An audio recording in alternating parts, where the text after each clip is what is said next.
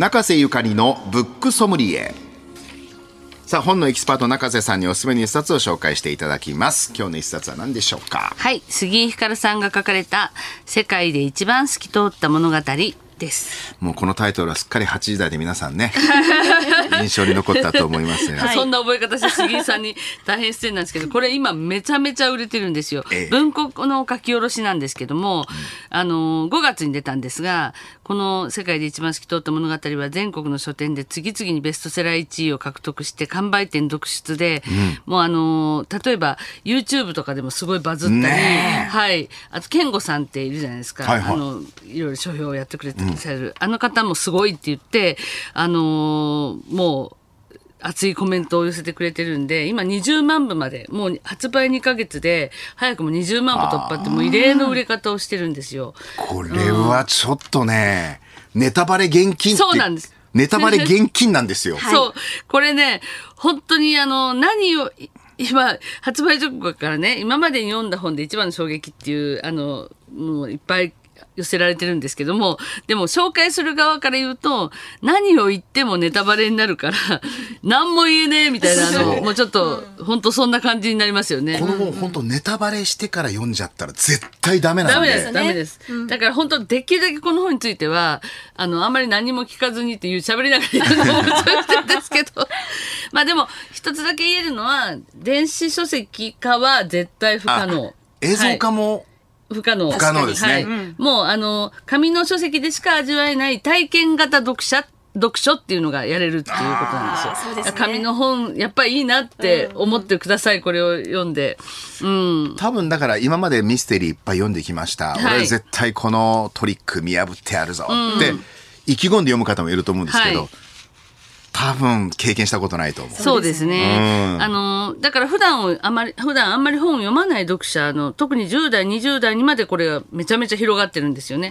なんかあの初めてちゃんと本を読みましたみたいな人がこれでこんな不思議な体験が最初でいいのかっていうぐらいもあれですけどね。うん。あらすじぐらいはいいんですかね。あらすじはいいです、はい。あの大御所ミステリー作家の宮内翔吾という人物があの死去するんですけれども彼が世界で一番透き通った物語という意向を書いているらしいということでその本をそその原稿を探すそれをその探していくのは彼のそのまあえー愛愛人だった、あのお母さんが彼の愛人だったという息子があのその亡くなった父親のその原稿を探していくっていう物語なんですよね。うん。でそなんかそれがそその男の子がどんどんどんどんいろ,、まあ、いろいろ向こうの家っていうかそのミステリー作家の宮内家のあの長男とかも出てきたりとかあとそのお母さんも高越者だったんで、えー編集者の人が結構周りにいてですね、女性の編集者とかが。その人たちとこう力を合わせて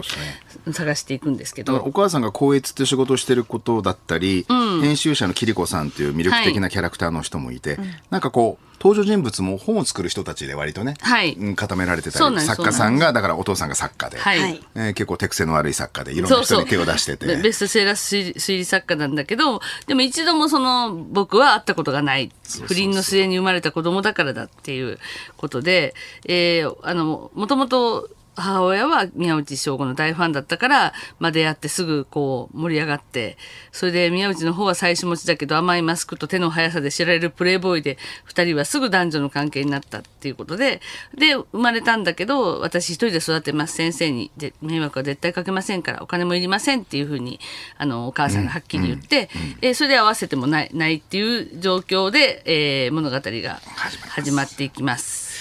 必ず読み返すとあそうですね。必ず読み返す、必ず読み返す本当に。ず読み返すそれは、それはもう言っておきます。あと早めに読まないとなんとなく自然な形でポロッと聞こえてきちゃったらあ、やだやだ。ネタがうんね先に聞きたく結末が自分で気づきたいですよねそうそうそうそう。早めに読んでください。はいとい。うもう予測不能な衝撃のラストがあなたを待っています。杉井光さんの新刊、世界で一番透き通った物語。定価737円税込みで発売中です。日本放送のすぐ近く三省堂書店有楽町店では、あなたのハッピー、あなたとハッピーで紹介した本が特集されている特設コーナーがありますんで、お近くにお出かけの際はぜひご覧ください。そしてこのコーナーは、ポッドキャストでも、いつでもどこでも何度でも聞くことができます。日本放送、ポッドキャストステーション、他各配信サービスでどうぞ。この時間は、中瀬ゆかりのブックソムリエでした。